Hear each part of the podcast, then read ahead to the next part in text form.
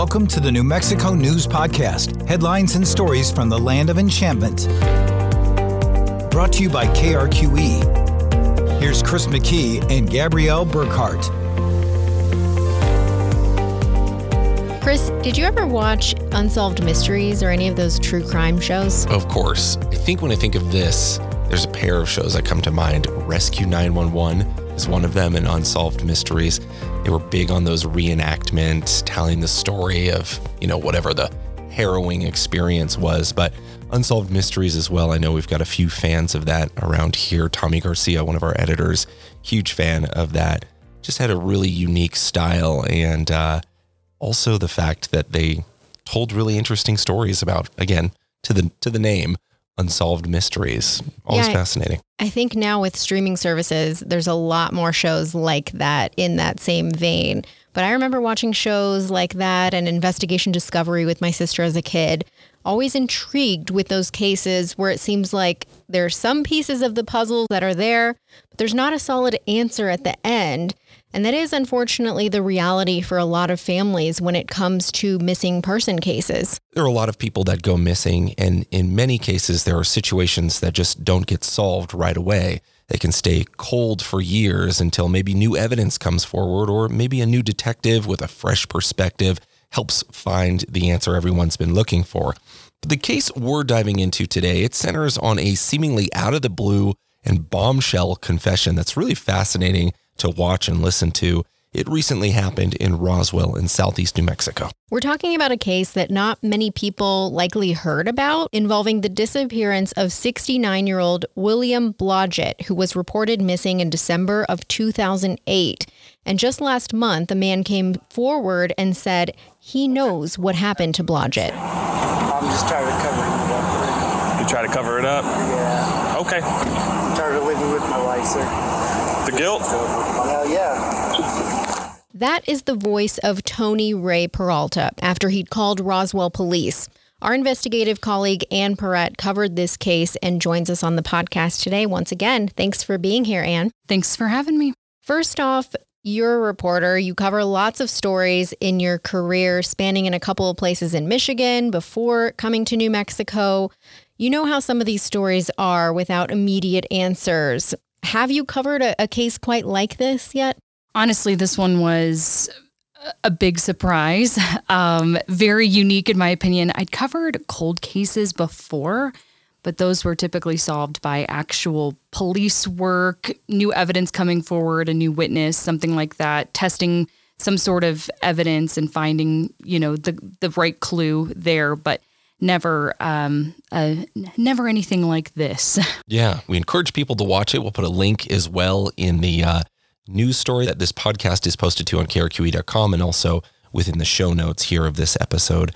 On the surface, this doesn't seem like a missing person case that got a whole lot of media attention either. Um, it, it wasn't a student that went missing from campus or maybe a young woman listed as endangered by police. Those are often stories we think about that get tons of headlines, tons of attention. Gabby Petito being one of the most recent ones that came to mind. But for this case, do you feel that's a fair assessment that they didn't get a whole lot of media attention in, in the beginning? Definitely. I mean, I was not here in 2008, but this was not one, even like looking through our archives, that I saw really anything, um, any anybody really talking about this one. So, how did you hear about this case of William Blodgett in Roswell? How did you start covering it?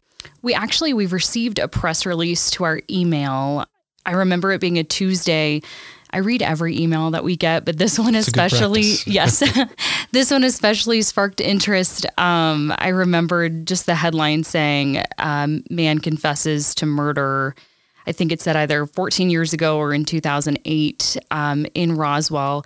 And, you know, press releases typically don't give you all of the nitty gritty details and all the color um, that really is what kind of captures our attention. So I thought, you know what? I'm just going to file a public records request. Let me see what I can get. It said that he called 911 to make the confession.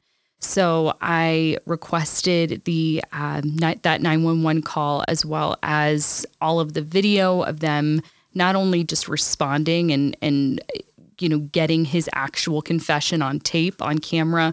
But then it had said in the press release that he led them to the body and they found the body. So I wanted to see what we could get from that as well. Yeah, just knowing that there's body camera video on pretty much every officer these days, just knowing there's got to be more there.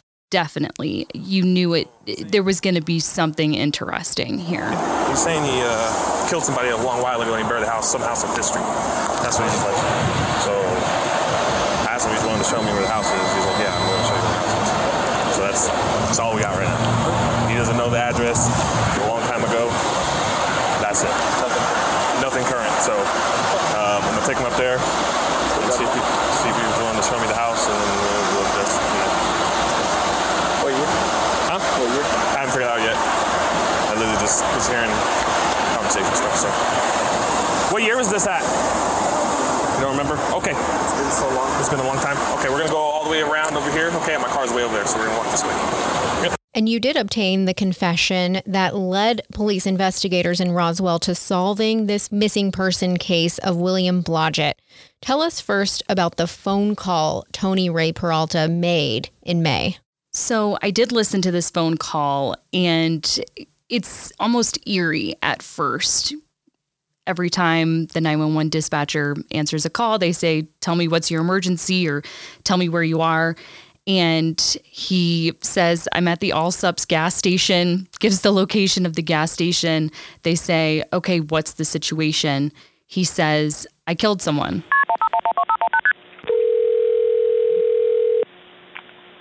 Nine one one. What's the address of your emergency? Hello, nine one one. Hello? Hi, this is nine one one. Yes, I'm at uh, All Steps by Big Lot. Okay. Is this the cop? Sir, tell me exactly what happened. Well, I killed somebody. You killed somebody? Yes, sir. Okay, and you said you're at the Allsup's over there, our country club in Main, right? Yes. Yes. Okay. the dispatcher you can kind of tell is a little hesitant and he's like okay sir um and you you killed someone like questions him and he says yes and then there's kind of a pause and he just hands the phone back i mean we find out later he had borrowed somebody's phone and he, you hear him go okay thanks Hold on one second for me, okay? I'm gonna get some help over there for you. Here you go.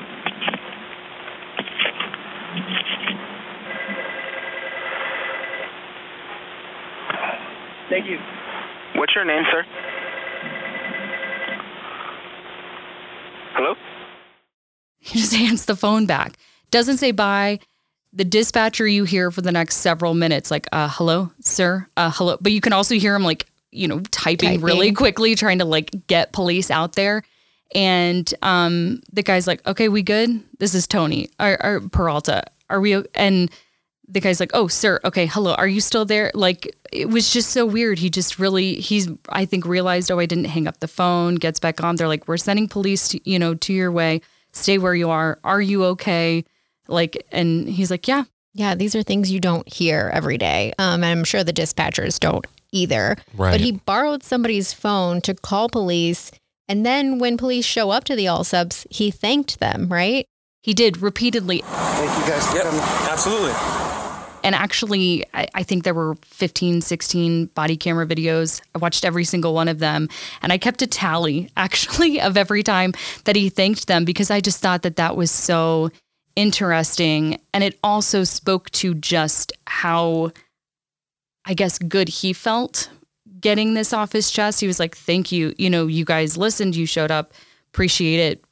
Thanks for taking your time to be here it, it was just I, I even remember seeing on the body camera he voluntarily puts his hands behind his back to be cuffed. Right. So, how many times did he thank officers? i got up to five and i stopped counting um, because I was, I was like this is just bizarre. Like it was just so they're literally walking him away to the the patrol car which is parked on the other side of the gas station. And he just very genuinely says thanks for being here.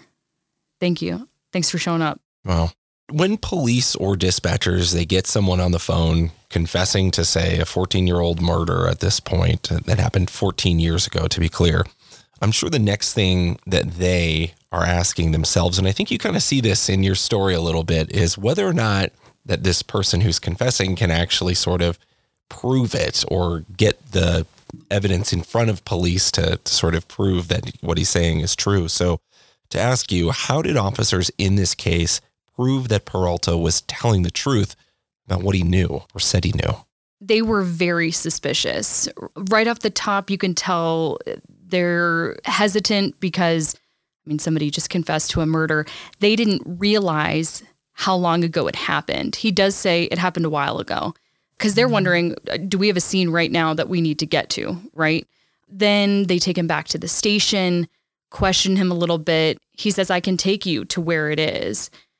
They're like, okay. The problem is he can't remember everything, but he can't remember everything they find out because it was 14 years ago. This was 2008. So, and he was a 20 year old at the time doing the math. Eventually, they realize he's telling the truth because the detail he does remember is exactly where the body is buried, where he buried, where he says he buried William Blodgett. And they end up finding him there. In the story you put together for the newscast, you did have police lapel video showing them literally unearthing the remains of William Blodgett. There's a lot you can't show on television, of course, but what evidence did Peralta lead them to that day? You see him get in the car with the police. It's the detective and the responding officer who had arrested him, the first one to show up on scene. And he's like, okay, nope, it's it's go past this stop sign. He's literally giving them the, the directions to the house. He says it's that white house over there. And then if you go into just see that like side building, um, I buried him in there. It's very casual. It's very nonchalant. It's right here. Next house. This white one? This white one here? Yeah. I buried him in that side place right here. The area that looks like a room added on to the home. They're like, "What do you mean?" He says, "Yeah, he's in he's in that um like add-on. It looks like an added-on room or shed or something." So they're like, "Okay." Then kind of fast forwarding, you see from multiple different body cameras um, the officers in this tiny room, literally with a shovel. Let's pull this out. Let's see, go Let's see where to get it with the shovel. You can hear them digging in the dirt, trying to find something. There starts to be this like discussion is that a shoe? I think that's a shoe. Is that what is that? Could that really be a shoe? I think that is. Okay, what if we, you know, dig here?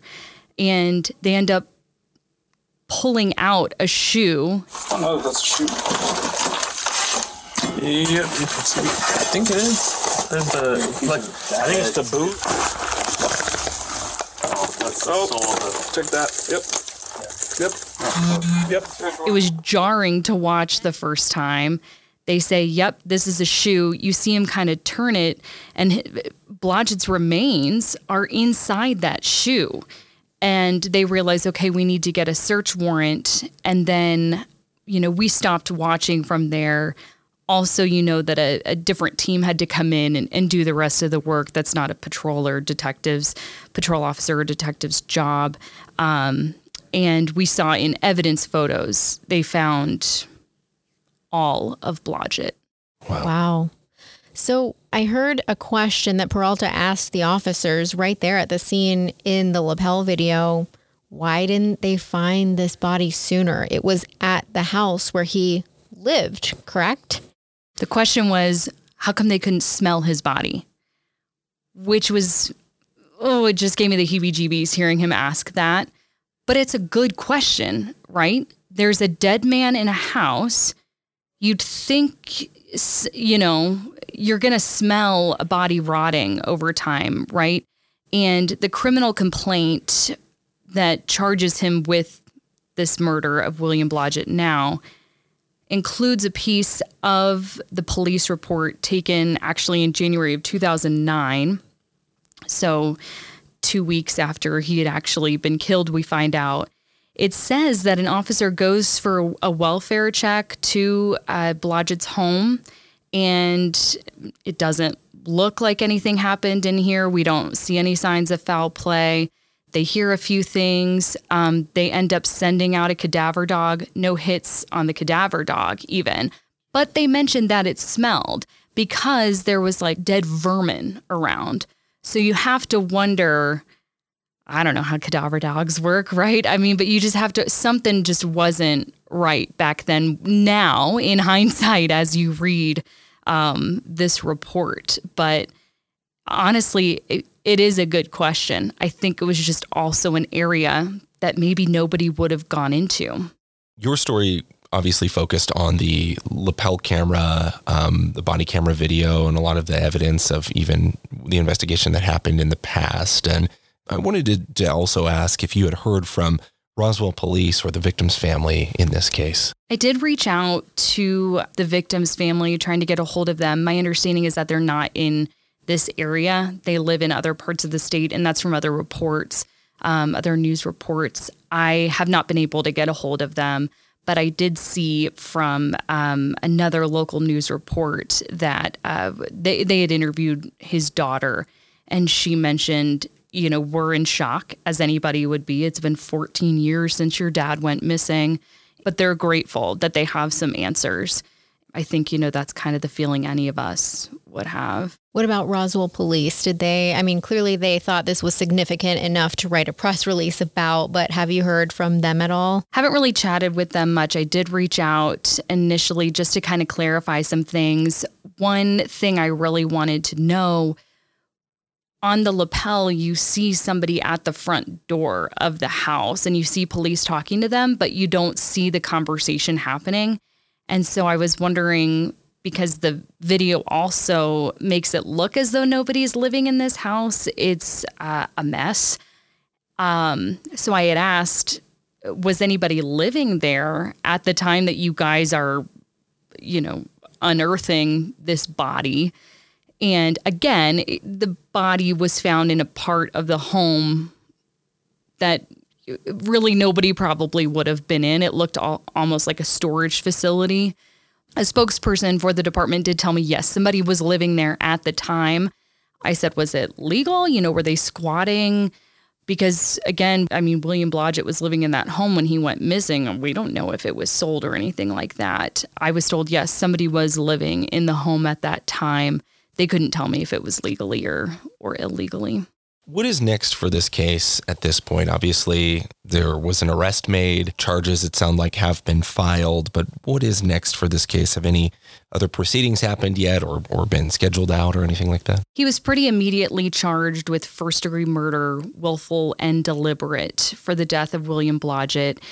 The case typically, you have a preliminary exam, hear some testimony, and decide if it's going to go to trial.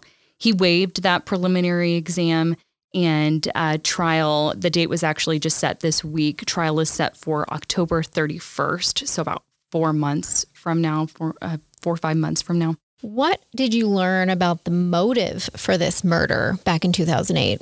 It's interesting. In the criminal complaint, they say, you know, we're not certain of the motive here, but in the 2009 police report, it mentions that there was some sort of maybe argument between Tony Peralta and William Blodgett. A friend told police that William Blodgett had told them, I accused Tony Peralta of stealing my wallet. I think this guy's stealing money from me. And I tried to evict him. We don't know if he successfully evicted him and then Tony came back. We don't know if that immediately then resulted in an argument and um, Blodgett's murder. But we do know that in the confession interviews with police, Peralta, that's kind of brought up to Peralta. He says, No, this wasn't over a wallet. I, I had no excuse. I had no reason to do this. That's kind of towards the end. That's the final interview. But earlier, he told police, I was on meth at the time and I freaked out because he wouldn't give me any money. Did it happen at the house? It did. It did? I was I was on meth really bad. Okay. And I killed him because he didn't give me no money. and I buried him in his house. So money has to be central here. Something happened. And drugs. Yes, again, because he did say he was on on meth at the time of the murder. And Peralta was renting a room, so he was like a tenant in Blodgett's home at the time. Yes, Blodgett was his landlord. It appears there were probably two rooms in the home, just based off of the reports that I've read, and they each lived in one of them. Got it. And Peralta mentioned that he was on meth at the time in his 20s when this murder took place, and even said to police in his interview that Blodgett was a good man and didn't deserve this. Tell him that he was a good man and I should have did what I did. He was always good to me, and I took his life for no reason. And I don't have an excuse. One of the questions I had after hearing Peralta's confession was Is he still on any sort of drugs at the time of his confession, or was his coming clean, if you will, also a result of him not doing meth or hard drugs anymore? I've heard that theory from a lot of people, a lot of friends who reached out after watching the story saying, Wow, do you think that this was him? You know, he's now clean and sober and, and realizing I, I need to, you know, completely get this off my chest. That was a lot of the chatter online as well, a lot of the suspicion. He does tell police, no longer on meth, but we do know when he confessed, he said, I had a drink and I've taken some blood pressure medication to kind of really help me come forward today and say this. They clarify do you still want to confess? Do you still want to be here? And he says over and over again, Yes, I did this. I mean, the amount of times that he said, I did this, I killed him. Yes, yes. Yeah. I mean, th- they know, right, that they had the right person. And there are like such things as false confessions, right? Hence the, I guess, initial suspicion that investigators had when somebody's confessing to a 14 year old murder case. But in his conversation with police, you can see in Ann's story, he's crying, right? I just don't want to talk anymore.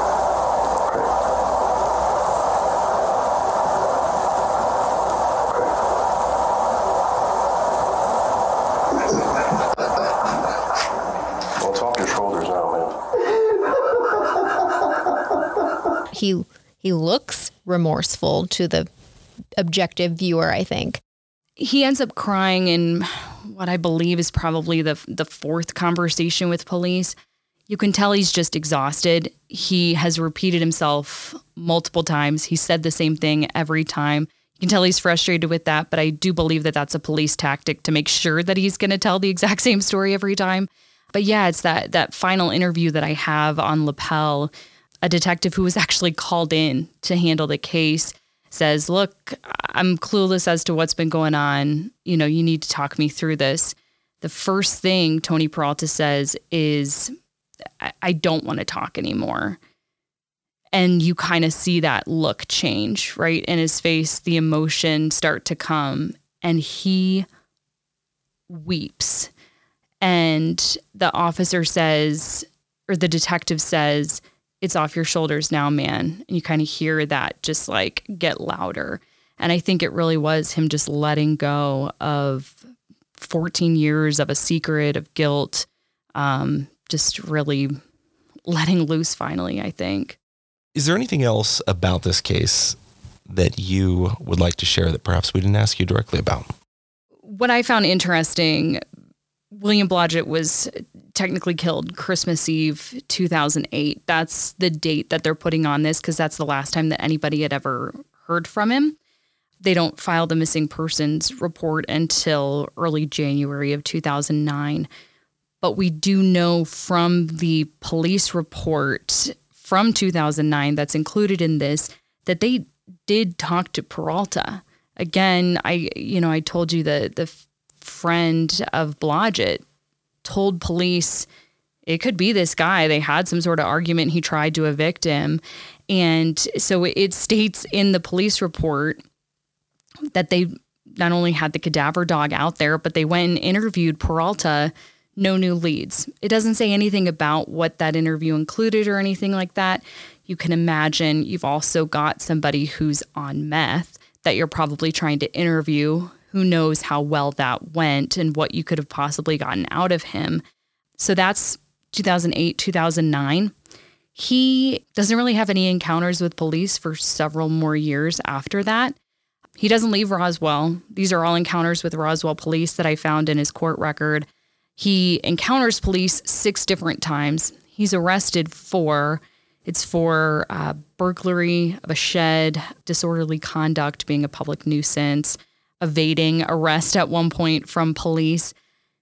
These result in a little bit of jail time here and there, but really nothing significant. I did look through in those previous reports which officers were involved in those and if any of them overlapped with this case. And there was one officer, um, which I thought was interesting, who is involved in showing up on May 1st. So possibly knew Peralta from a previous just encounter. Yes. Then, okay. Which I think also may have been why they were suspicious of him. They knew that this guy had a history of drug use. They knew he kind of had done some lower level crimes, but also because of his drug use, he couldn't remember the details. It's just so fascinating to me that the one detail he does remember is exactly where he buried William Blodgett's body. And I think, as your story pointed out, he couldn't remember the address of the home. No. But he knew how to get there in sort of that mental roadmap of driving through streets and eventually led police right to the body of William Blodgett. Yeah. Can you imagine being that officer in the front seat and you've got the guy in the back? He's just confessed to a murder. You don't know how long ago it happened. And you're listening to him tell you, okay, now go to this stop sign and then you'll hang a left. And then, okay, it's not that house. It's going to be that, that house. Yeah. Yeah. Well, well, and I think the other point to that is it could be very easily written off. We have seen that, you know, I can't point to any direct examples, but I feel like there certainly are instances where, you know, people over the years confess to crimes and they get written off because, you know, uh, there are also other people out there that just sort of say things to end the conversation with police and find out later that it's not true. So could have easily been written off in this case, but police went with it and I'm sure they're glad that they did at this point. Remarkable case. Thanks for sharing it with us, and we appreciate your reporting. Yeah, thanks for having me.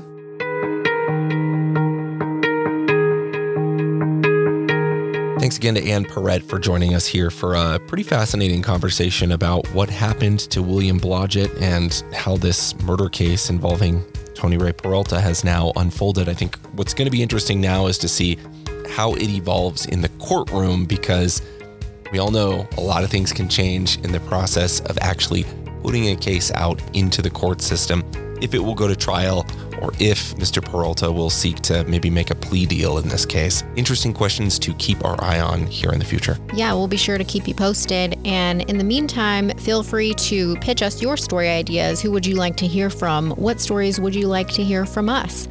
I am at gabrielle.burkhart at krqe.com via email and gburknm on social media. I'm also chris.mckee at krqe.com and at Chris McKee TV. Thanks for listening.